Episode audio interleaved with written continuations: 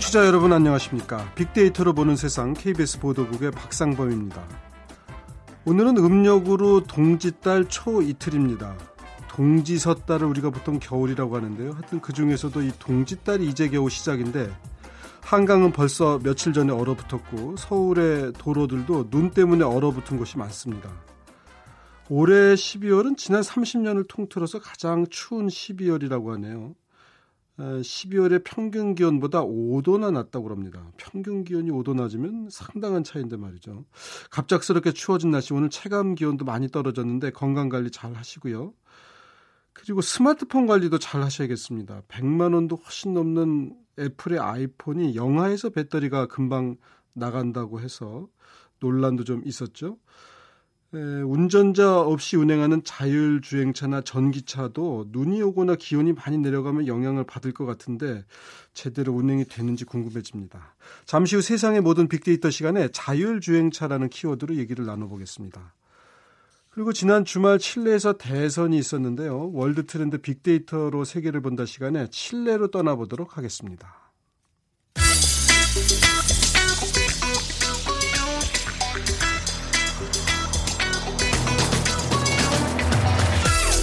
오늘 여러분이 궁금한 모든 이슈를 알아보는 세상의 모든 빅데이터. 연세대 박희준 교수가 분석해드립니다. 네, 박희준 교수님 어서 오십시오. 네, 안녕하십니까. 어, 저도 참 어제 오늘 막 눈도 맞고 빙판길에 운전을 좀 하면서 느낀 게 예. 아, 진짜 이럴 때 자율주행차가 있었으면 좋겠다 하는 생각을 했는데 자율주행차가 더 위험할 수도 있다고요? 예. 에, 결론부터 말씀드리면요. 예. 사실 악천후 속에서 우리가 운전하면서 많은 불편함을 느끼고 그러다 보니까 때로는 자율주행차가 상용화되면 네. 지금 악천후 속에서 우리가 겪는 불편함이 좀 덜어질 수 있지 않을까 생각해 예. 봅니다만은 지금 단계에서는 에, 자율주행 자체가 불가능한 상황이고요. 어, 현재 구현 가능한 자율주행 기술 단계는 4단계 중 2단계입니다. 그래서 고속도로 등 특정 도로 내에서 일정 시간 동안 반자율주행이 가능한 수준이고요. 네. 운전자가 뭐 두 손과 두 발을 에, 그 핸들과 페달에서 떼어내면 대략 한 평균 15초 이후에는 에, 운전대를 잡으라는 이제 경고 문구가 뜨게 되는데요. 지금 이제 자율주행 차량의 기술적인 측면을 좀 살펴보면은 그 차량의 라디에이터 그릴 중앙 부분에 위치한 레이더 센서가 있고요. 네. 에, 그다음에 윈드실드와 차량 측면에 부착된 카메라가 있어요. 그래서 이 레이더와 이제 카메라가 주로 이제 도로나 주변 상황 인식 기능을 담당하게 되는데 근데 이 레이더 센서 부분에 이제 눈이 와서 눈이 쌓이게 되면 네. 뭐 이제 무용 지물이 되는 거죠. 네. 그래서 안대하고 운전하는 거나 눈을 마찬- 가리고 운전하는 그러니까, 거죠. 예, 말씀하신 예. 대로. 그래서 예. 현대차 같은 경우에는 이제 레이더 센서 부근이 눈으로 덮이게 되면 계기판에 별도의 고장 경고 이렇게 메시지가 뜨게 되는데요. 네. 그러니까 운전자가 레이더 센서 부근에 눈을 제거하지 못하면은 뭐 지금 이제 smart cruise control이라든가 첨단 장치는 결국에 이제 무용지물이 되는 거죠. 야, 그 별거 아니네요. 그러니까 그냥 눈 오면 안 된다 그러면 근데 우리 겨울이 뭐 이렇게 눈이 아주 자주 오는 건 아니어도 예. 요새 보면은 뭐 일주일에 한 두 번씩은 오는 것 같은데 그렇죠. 그러면은 이제 현재 기술로는 자율주행차를 몰고 나갈 수가 없겠네요. 예, 이렇게 그래서 눈 오는 날은. 그래서 뭐 우리나라뿐만이 아니라 세계 자동차 업체가 지금 현재 수준에서의 자율주행차를 가지고 있는 여러 가지 악천후 속에서의 단점을 보완하기 위해서 어, 자동차와 사물간 통신 시스템 활성화에 지금 많은 투자를 해나가고 있는데요. 예. 앞서도 제가 이제 지금 자동차의 눈의 역할을 하는 것은 레이더와 그 다음에 카메라라고 말씀을 드렸는데 네. LiDAR라는 것이 있습니다. 그러니까 레이 레이더는 이제 전파를 이용하는 것이고요. 예. LiDAR는 이제 레이저 광선을 주변에 많이 쏴서 예. 에, 주변의 그 3D 어떤 지도를 갖다가 스스로 만들어내면서 주변 어, 상황을 아, 인식해 예. 나가는 기술인데 예. 아직 이 기술을 활용한 에, 차량이 에, 상용화되지는 못했고 양산화되지는 못했고 네. 지금 관련된 기술들은 이제 많이 에, 개발하기 위해서 투자를 나가고 있는데 한국 같은 경우 예를 들어보면 지금 쌍용 자동차의 티볼리라는 모델이 있는데요. 네. 이 모델은 이제 자율주행차의 기상 정보를 수신할 수 있는 기술을 구현했어요. 근데 사실 뭐 어떻게 보면은 굉장히 허접한 것이 예. 에, 고속도로 관리 주체인 한국도로공사가 기상 정보를 이제 자율주행차에 전송을 해줍니다. 예. 그러면 이제 해당 정보를 수신받은 자율주행차가 뭐 운전을 이제 서서히 하도록 경고 메시지도 네. 보내주고 하는데, 그러니까 지금 기술은 단순히 이제 경고 수준이죠. 예. 그러니까 그 눈길 속에서의 어떤 자체적으로 대처 방안을 찾아내는 그러한 수준에는 아직 이르지 못한 것 그러면 같습니다. 그 레이저를 쏜다는 라이더 있어요? 라이더 예, 예. 기술은 눈이 와도 상관없는 그렇죠. 건가요? 예. 다만 그래서- 그게 아직 상용화되진 않았다. 예, 그래서 미국 같은 경우에는 지금 자동차 3사가 관련 기술에 많은 투자를 하고 있고 특히 이제 눈이 많은 미시간에 네. 에, 그런 어떤 그 주행 테스트를 할 수 있는 공간을 마련해 놓고 관련 기술을 적용한 자율주행차 시험을 하고 있는데 굉장히 뭐 성과를 많이 지금 만들어내고 있는 것 같습니다. 네. 그리고 제가 어제 운전하다 보니까요. 그 이제 눈이 좀 녹아서 이게 뭐 슬러지라 그래나 하여튼 이게 이렇게 약간 끈적끈적한 눈들이 그 차선 사이에 이렇게 예. 쌓여 있더라고요. 그러면은 이제 카메라로 그 차선을 보면서 갈 텐데 눈 때문에 그 부분이 가려져 있으면 이 차가 헷갈리지 않을까요? 자율주행차가? 정확하게 지적을 하셨고요. 그러니까 예. 눈이 카메라를 덮고 있어도 문제지만 예. 에, 카메라가 이제 차선을 인식해야 되는데 지금 예. 말씀하신 것처럼 그러한 어떤 눈이 내린 다음에 눈에 의해서 그 차선이 예. 제대로 보이지 않을 경우도 네. 지금 자율주행 자체가 불가능한 상황입니다. 아, 차선에만 차선이 덮여 있어도 예, 그러니까 오히려 지금 수준의 자율주행차는 네. 악천후에서 우리 인간보다 인지 능력이 상당히 떨어지는 거죠. 음, 예. 아직 갈 길이 멀군요. 그러면은 그 눈길을 달리는 자율주행차를 보려면 앞으로도 몇 년 더 기다려야 한다는 얘기죠. 그럼요. 한참 기다려야 될 것 같고요. 지금 예. 이제 내년부터 미국의 일부 주에서는 이제 자율주행차를 기반으로 한 택시라든가 버스가 선보이게 되는데 우리가 주목할 네. 것은 에, 그러한 시범 서비스가 운영되는 곳이 아리조나주. 그러니까 예. 눈이 없는 지역이잖아요. 예. 그리고 지금까지 자율주행차가 계속 시험 운행을 했던 것도 캘리포니아주고요. 예. 그래서 대체적으로 아직 눈이라든가 이런 악천후 속에서 어, 우리가 어떤 그 운전의 불편함을 덜면서 이용할 수 있는 자율주행차를 기대하기는 조금 더 시간이 많이 필요할 것 같습니다. 사실 이제 겨울철에는 눈도 눈이지만 우리가 블랙 아이스라 그래서 예. 살얼음이 살짝 얼어 있는 아, 거예요. 우리 맞아요. 인간 눈으로도 육안으로 잘 구분이 안 되거든요. 예, 예. 근데 브레이크를 밟으면 차가 이제 한 270도, 360도 팍팍 도는데 그렇죠. 이게 자율주행차도 그런 거를 인식을 혹시 못하지 않을까 하는 걱정도 좀 돼요. 그렇죠. 그것까지 인식하려면 앞으로 많은 시간이 걸릴 것 같고요. 인식을 하더라도 그것에 네. 대처하는 것은 또 기계적인 부분이잖아요. 예. 기계 공학 적인 부분이기 때문에 진짜 눈이 아무리 쏟아져도 우리가 아무런 불편함 없이 차에게 모든 것을 맡기고 편안하게 네. 차에서 어떤 안락한 시간을 보낼 수 있기까지는 꽤나 많은 시간이 소요될 것 음, 지금이 같습니다. 이제 자율주행차가 4단계 중에 2단계라 그러는데 예. 끝까지 가면 이제 뭐 핸들도 없어지는 거 아니에요? 그렇다고 볼 수가 예, 있겠죠. 그러니까 네. 핸들도 없이 그냥 앉아 있는데 갑자기 차가 예, 예. 정상적으로 작동을 안 하면 그것도 참 당황스럽겠다. 근데 지금 예. 그 자율주행차에 대한 뭐 많은 얘기들이 있고 특히 이제 4차 산업혁명이 우리 사회 화두가 되면서 많은 주목을 받고 있는데요. 예. 그래도 SNS를 제가 좀 분석을 해보니까 자율주행차에 대한 언급이 예. 지난 3개월 동안 좀 살펴봤는데요. 아직도 네. 굉장히 언급 횟수가 적어요. 예. 그리고 어, 36% 정도는 에, 뭐 많지는 않지만 네. 에, 감성적 단어 분석해 보면 36% 정도가 긍정적, 13% 정도가 이제 부정적 견해를 가지고 있는데요. 네. 언급수 자체가 굉장히 적은데다가 음. 그러니까 아직도 뭐 우리 시민들의 절반 이상은 자율주행차를 에, 굉장히 멀리 느끼고 계시는 것 음. 같아요. 아직은 좀 먼 미래다. 예. 예. 뭐 당장 내가 뭐 몰아본 적도 없고 가끔 이제 뭐 텔레비전이나 이런 신문에서 뉴스에나 좀 나오는 수준 정도로 아직은 보신다는 그런 예, 얘기 예. 같아요. 전기차에 대한 관심은 어떻습니까? 비슷하지만 좀 다른데. 근데 자율주행차보다는 언급 횟수가 훨씬 높고요. 예. 그리고 그 감성적 단어를 분석해보면 지난 3개월 동안 분석을 했는데요. 73% 정도가 긍정적 견해를 가지고 있고요. 3% 정도가 부정적 견해를 어. 가지고 그러니까 많은 분들이 자율주행차보다는 전기차에 대한 기대감도 높고 네. 그리고 실제로 이제 에, 우리 삶 속에서의 어떤 기존의 내연기관 차에 대한 대안으로 많이들 네. 인식을 하고 계시는 것 같아요. 그런데 이제 제가 아까도 말씀드렸지만 이제 이런 배터리로 가는 전자 제품 예. 스마트폰도 뭐 0도 이하로 떨어지면 성능이 급격히 떨어질 수 있다는데 사실 겨울에 우리는 뭐 웬만하면 영하로 떨어지잖아요. 그렇죠. 그러면 혹시 차, 차도 그런 건 영향을 받지는 않을까 싶은 생각도 들고. 뭐 아무래도 영향을 받지 않을 수는 없겠죠. 근데 예. 그것보다 지금 더 문제가 되는 것은 한 예. 번 충전으로 얼마나 갈 수 있냐는 거거든요. 예. 그래서 지금 국내에서는 이제 현대차 아이오닉 예. 일렉트릭이 있는데 이게 한 번 충전으로 191km까지 갈 수 있어요. 그러니까 예. 아직 뭐 도심에서는 한 200km 넘게 간다고 하는데 예. 아직까지 그 부분이 가장 문제가 되는 것 같고요. 예. 그렇지만 이제 국내 시장에 외국 전기차들이 속속 이제 에, 진입을 하고 있는데 네. 에, 쉐볼레 차라든가 그리고 우리가 잘 알고 있는 테슬라 모델 그러니까 네. 일부 모델은 요번에 이제 에, 테슬라가 이제 국내에도 시판을 하게 되는데요. 400km를 넘게 한 번 충전으로 주행할 수가 있습니다. 네.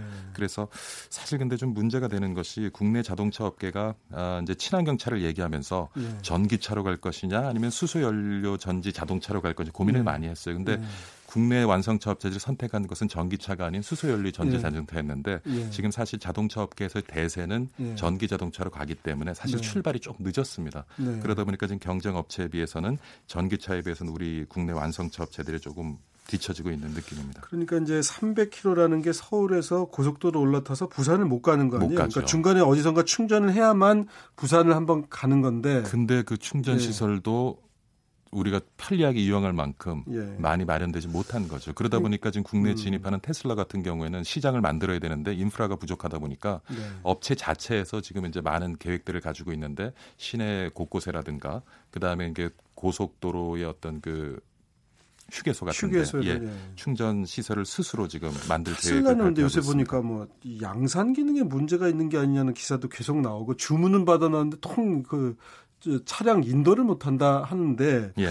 이게 이제 아마 우리가 그동안 가보지 않은 길을 가다 보니까 그렇죠. 양산을 막상 해보면 진짜로 저희가 영하 15도 이렇게 떨어졌을 때 이게 디젤 차 같은 경우는 추위에 약하거든요. 예. 시동 잘안 걸리는데 이게 뭐 시동이 잘 안 걸린다든가 갑자기 300km 갈 줄 알았는데 100km 가서 갑자기 배터리에 문, 배터리에 문제가 생기거나 그런 일들도 우리가 예상해 볼 수 있지 않을까 싶어요. 그래서 아직 사용자들이 많은 불안감을 가지고 있는 것 같습니다. 네, 그런 예. 이제 뭔가 친환경적이고 또 어떻게 보면 연료비도 아주 싼 거죠. 다만 예. 그런데 이제 충전 시설이 없는 거랑 어떤 그런 우리가 뜻하지 않았던 예상하지 않았던 문제가 생기지 않을까. 근데 우리가 이제 전기차를 열비도 좋고 그다음에 네. 친환경적이라고 얘기하는데 결국은 이제 전기를 생산하는데 또 다른 공해가 그렇죠. 발생할 수밖에 없잖아요. 특히 이제 그 전기를 어디서 뭘로 만드느냐는 그렇죠. 문제인데. 그 부분까지 생각해 보면은 요즘 뭐 많은 논문들도 나오겠는데 과연 전기차가 우리와 같은 환경에서 친환경적인 것이냐 그만큼 예. 전기를 더 생산해야 되고 우리가 나중에 원전을 포기하게 되면 예. 결국은 화력에 의한 전기 예. 생산인데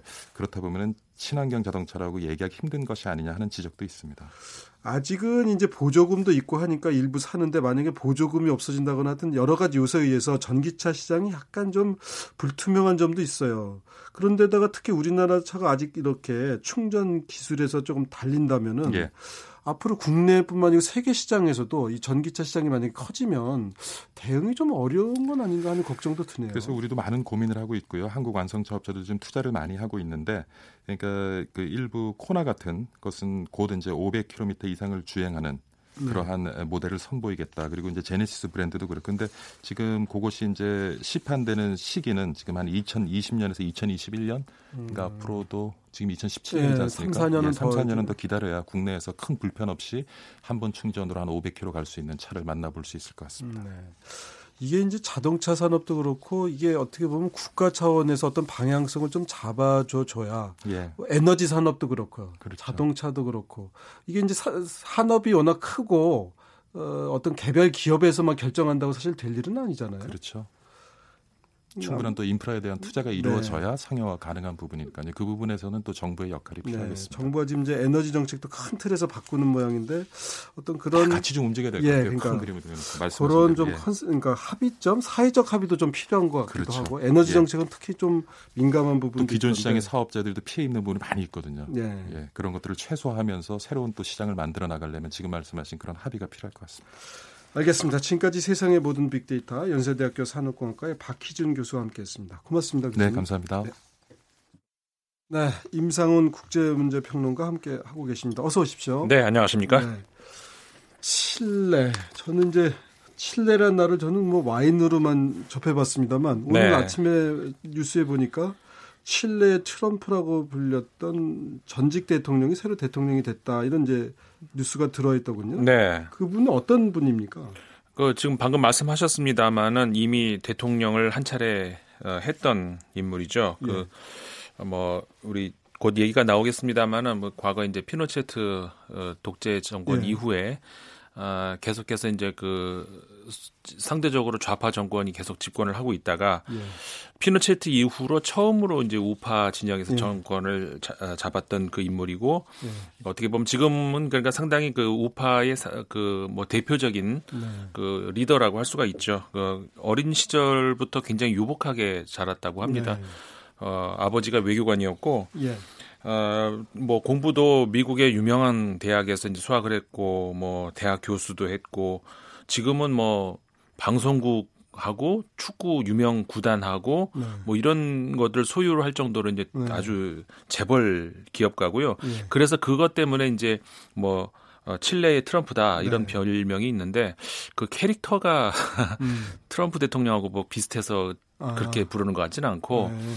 워낙에 이제 정말 부자입니다. 예. 그 칠레에서 손꼽히는 부자인데 뭐 거기다가 이제 전직 대통령까지 했고 그러니까는 네. 뭐 정말 그 칠레 한 국가 안에서 해볼 수 있는 건 다 해봤다 네. 이런 인물이라고 할 수가 있는데 말씀드린 것처럼 이제 현재 그 칠레 정치계에서는 그 우파의 어떤 뭐라고 할까요 리- 리더 리더격의 음. 인물이기 때문에 근데 전직 대통령이 됐다는 거는 지난번 선거에서 떨어졌다는 뜻은 아닌가요? 그 이거를 보려면은 칠레의 정치 제도를 우리 좀 독특한 제도를 봐야 예. 되는데요. 아까 예. 이제 피노체트 말씀드렸습니다만은 워낙 긴 기간 동안에 독재 정권을 했기 때문에 아, 나름 그 우리나라도 과거에 그런 경험이 있습니다만 예. 다시 이 독재 체제를 어, 반복되지 않게 하기 위해서 무슨 제도적인 예. 뭐 우리나라 같은 경우는 단임제를 그렇죠. 한다든가 5년 단임제랬죠. 근데 이제 칠레 같은 경우는 어떻게 했냐면은 아 중임을 못 한다. 그러니까 아니 연임을 못 한다. 네. 그러니까는 대통령을 여러 번 할 수 있되 연속해서는 못 한다. 이렇게 이제 아, 제도적으로 그래요? 막아 놨어요. 그러면 한 번 쉬었다 해야 되는 거예요? 한 번 쉬었다는 할수 있다는 거죠. 아, 그러니까 예를 들면 그러니까 이게 지금 4년인지 5년인지 저도 4년. 4년인데 네. 그러니까 4년 4년 미국 같은 경우는 그렇게 보통 8년을 네. 많이들 하는데 예. 그렇게는 안 된다 이런 그렇게 얘기예요? 안 된다는 얘기죠. 한 번 쉬었다 해라. 예.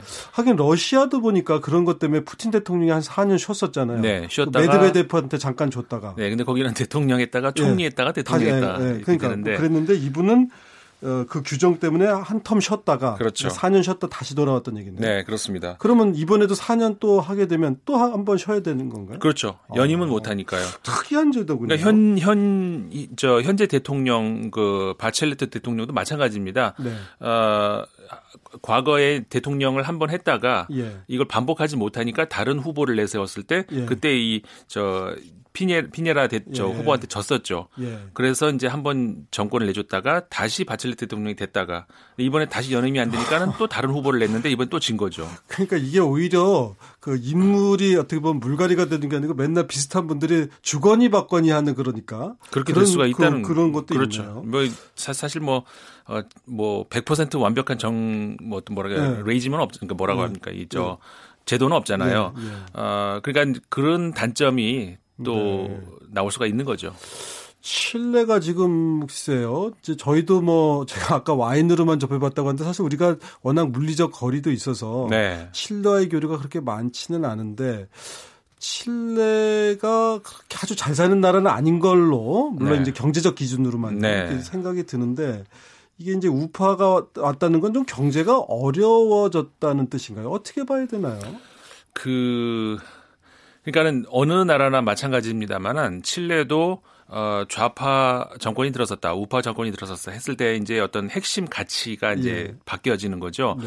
어, 현재의 대통령, 그러니까는 미첼레트 대통령이 집권을 했다는 이야기는 그때 그 당시에 그 국민들의 뭐라고 할까요? 그 첫 번째 우선 순위가 두는 것이 분배라든가 예. 어, 어떤 어떤 뭐라고 할까요? 그 경, 그 경제 정의라든가 이런 예. 쪽에 이제 방점이 찍혔다면은 어, 지금 그 이번에 그 대통령이 피네라 후보로 다시 바뀌었다는 이야기는 이제 반대로 생각할 수가 있다는 거죠. 그 경제 성장에 대한 욕구와 갈망이 커졌다는 얘기도 볼 수도 있잖아요. 그렇죠. 그러니까는 어, 사실 그 칠레의 경제 조금 전에 말씀하셨습니다만은 아주 잘 사는 나라라고는 볼 수가 없거든요. 예. 뭐 OECD 국가 안에 있습니다만은 그 잘 산다는 그렇게 이제 평가는 예. 하기 어려운데 예. 이 칠레를 포함해서 중남미의 많은 국가들이 사실 1차 산업 그러니까 광업 그러니까 예.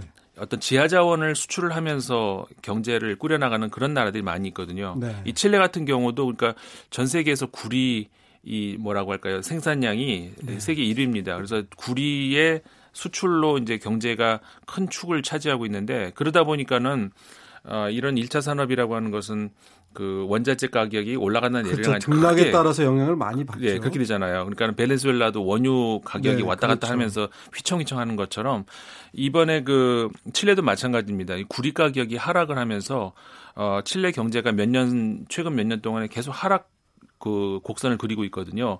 거기에서 이제 국민들이 아 이건 안 되겠다 바꿔보자 하는 그런 음. 생각. 왜냐하면은 이제 피니에라 후보 같은 경우에는 이번에 뭐 공약으로 내세운 것이 법인세를 인하하겠다라든가 친기업적인 그런 어떤 그 공약들을 네. 굉장히 많이 했거든요. 알겠습니다. 지금 말씀 들어보면서 제가 인터넷 검색을 해보니까 칠레 오늘 최, 아, 낮 최고 기온은 32도군요. 예, 그 GDP는 세계 41위, 네. 1인당 GDP는 세계 56위. 그러니까 이제 중위권 국가다. 인구는 세계 65위. 이제 어떻게 보면 이제 어, 뭐 그런 경제력으로만 따지면 그런데 특히 이제 말씀한 대로 부전 자원에 상대적으로 의존하다 네. 보니까 그런 해외 경기 어, 중국에서 많이 사들이면 전체적으로 경기가 괜찮고 그렇죠. 그런 제조업이 약간 좀 침체되면 영향을 받는 네. 그러다 보니까 이제 아무래도 칠레 국민들이 정치권에 대한 요구도 성장, 분배도 분배지만 좀 파이를 키우자 이런 목소리가 커지고 있다는 그런 얘기죠. 목소리가 최근에 이제 커지고 있다는 이야기죠. 음, 그런데 이게 이제 칠레뿐만이 아니고 뭐 브라질은 또 요새 뭐 하여튼 뭐 좀 그렇습니다만 네. 전체적으로 온두라스인가요? 거기도 이제 뭐 우파 대통령이 연임을 했다고 그런 소식이 들어왔던데 네. 전체적으로 좀 어, 중남미의 좀 진보 좌파 정권들이 조금 힘을 잃는 모양새가 아닌가 싶기도 그래요. 그래서 그런 분석들이 이제 그 외신들도 많이 하고 예. 우리나라 이제 언론들에서도 많이 소개가 되는데 저는 개인적으로 조금 신중할 필요가 네. 있다 이런 생각이 듭니다. 그러니까는 물론 어, 소위 그 좌파 블록이라고 흔히 표현을 옛날에 쓰지 않았습니까? 그래서 네. 남미 대륙이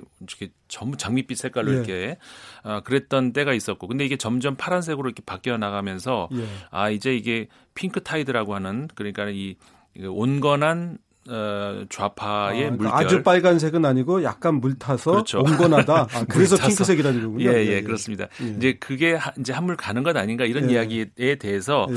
국가 하나 그러니까 우리 전체적으로 보면 색깔이 그렇게 변해갈 수 있는데 국가 하나 하나를 들여다 보면은 이게 사안이 조금씩 조금씩 다 다릅니다. 네. 그러니까는 그리고 주로 이제 정권이 교체해야 되는 것은 어떤 이데올로기적인 어떤 큰 흐름의 어떤 그런 것보다는 아까 말씀드린 것처럼 경제적인 어떤 특수 상황에서 네. 거기에 대한 어떤 그 국민의 열망이 에, 저 네. 변한다든가 예. 아니면 어떤 현 저 집권 세력의 부패 네. 거기에 염증을 느낀 국민들이 변화를 원한다든가 예. 이런 걸로 인해서 바뀌거든요. 네. 근데 이게 이제 어떻게 하다 보면 색깔이 전체적으로 좀 이쪽으로 갈수 예. 갈수 있는데 어, 지금 브라질도 내년에도 대선이 있습니다만은 네.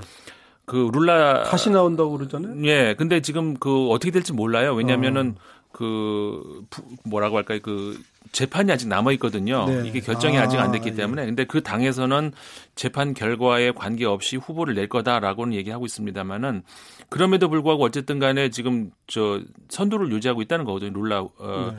잠재적 후보가. 예. 그러니까 그런 걸로 봤을 때 만약에 룰라 후보가 나오면은 그러면은 재판 결과에 따라서 어쨌든 나오면은 그 계속 뭐라고 할까요 핑크빛이 유지가 될 거고 예. 그렇지 않다면 파란색으로 갈 거 아니겠습니까? 근데 이게 어떤 뭐라고 할 큰 이데올로기 흐름이라고 보기는 어렵지 않느냐. 예. 그러니까 나라마다 굉장히 그 특수한 그런 환경 이게 우연히 그런 전- 전체적인 색깔을 음. 네. 좌우한다 이렇게 볼 수 있을 것 같아요. 아, 그러니까 이를테면 온건한 좌파의 몰락이라고 보기엔 좀 성급한 면이 있다 이런 말씀이고. 네. 근데 아르헨티나인가요? 제가 이렇게 보면 뭐 부부 간에도 대통령 자리를 넘겨주는 경우도 있고, 네. 뭐 부자 간에도 네. 부모.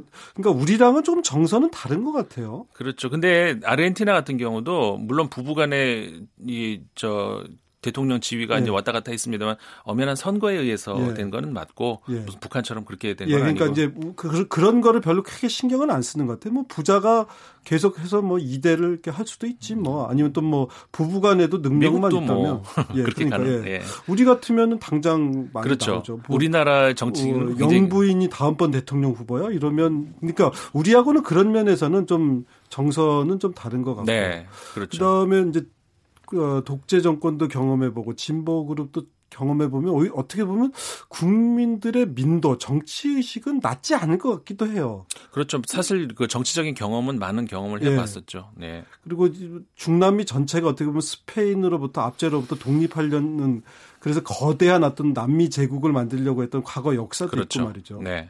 그런 경험치들이 다 있는데 다만 이제 경제가 조금 문제가 아닌가 하는 생각도 좀 들고요. 그렇죠. 이 남미의 경제를 얘기하면은 사실 그 한마디로 하나의 요인으로 표현하기는 어려운 그런 측면이 있죠.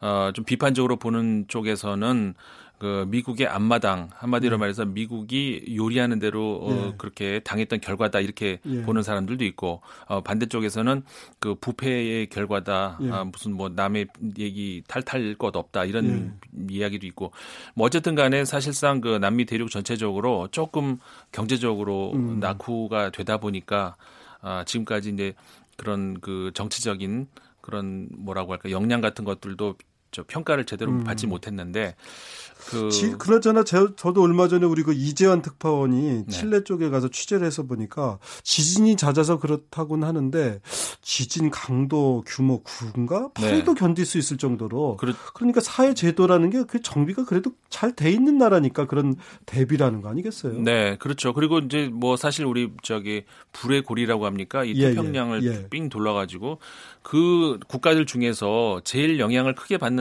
게 일- 일단 길기도 하니까 예, 칠레 예. 아닙니까? 네. 그래서 지진 지진 피해가 전 세계적으로 가장 많은 국가 중에 하나라서 그런 영향도 있는 것 같아요. 건물을 지어도 함부로 네. 짓지 못하는. 그래서 말씀하셨습니다만 예. KBS 그때 그 예. 취재에 따르면은 지진 9.5에도 견딜 수 있게 건물을 짓는다고 하더라고요. 네. 어, 그 내구 이게 성을 보면은 예. 뭐 전문 용어들이라서 이제 잘 모르겠습니다만 이렇게 네. X자로 해가지고 예, 이렇게 예, 예. 그러니까 충격을 결국은 이제 충격을 완화하는 음, 완화한다던가.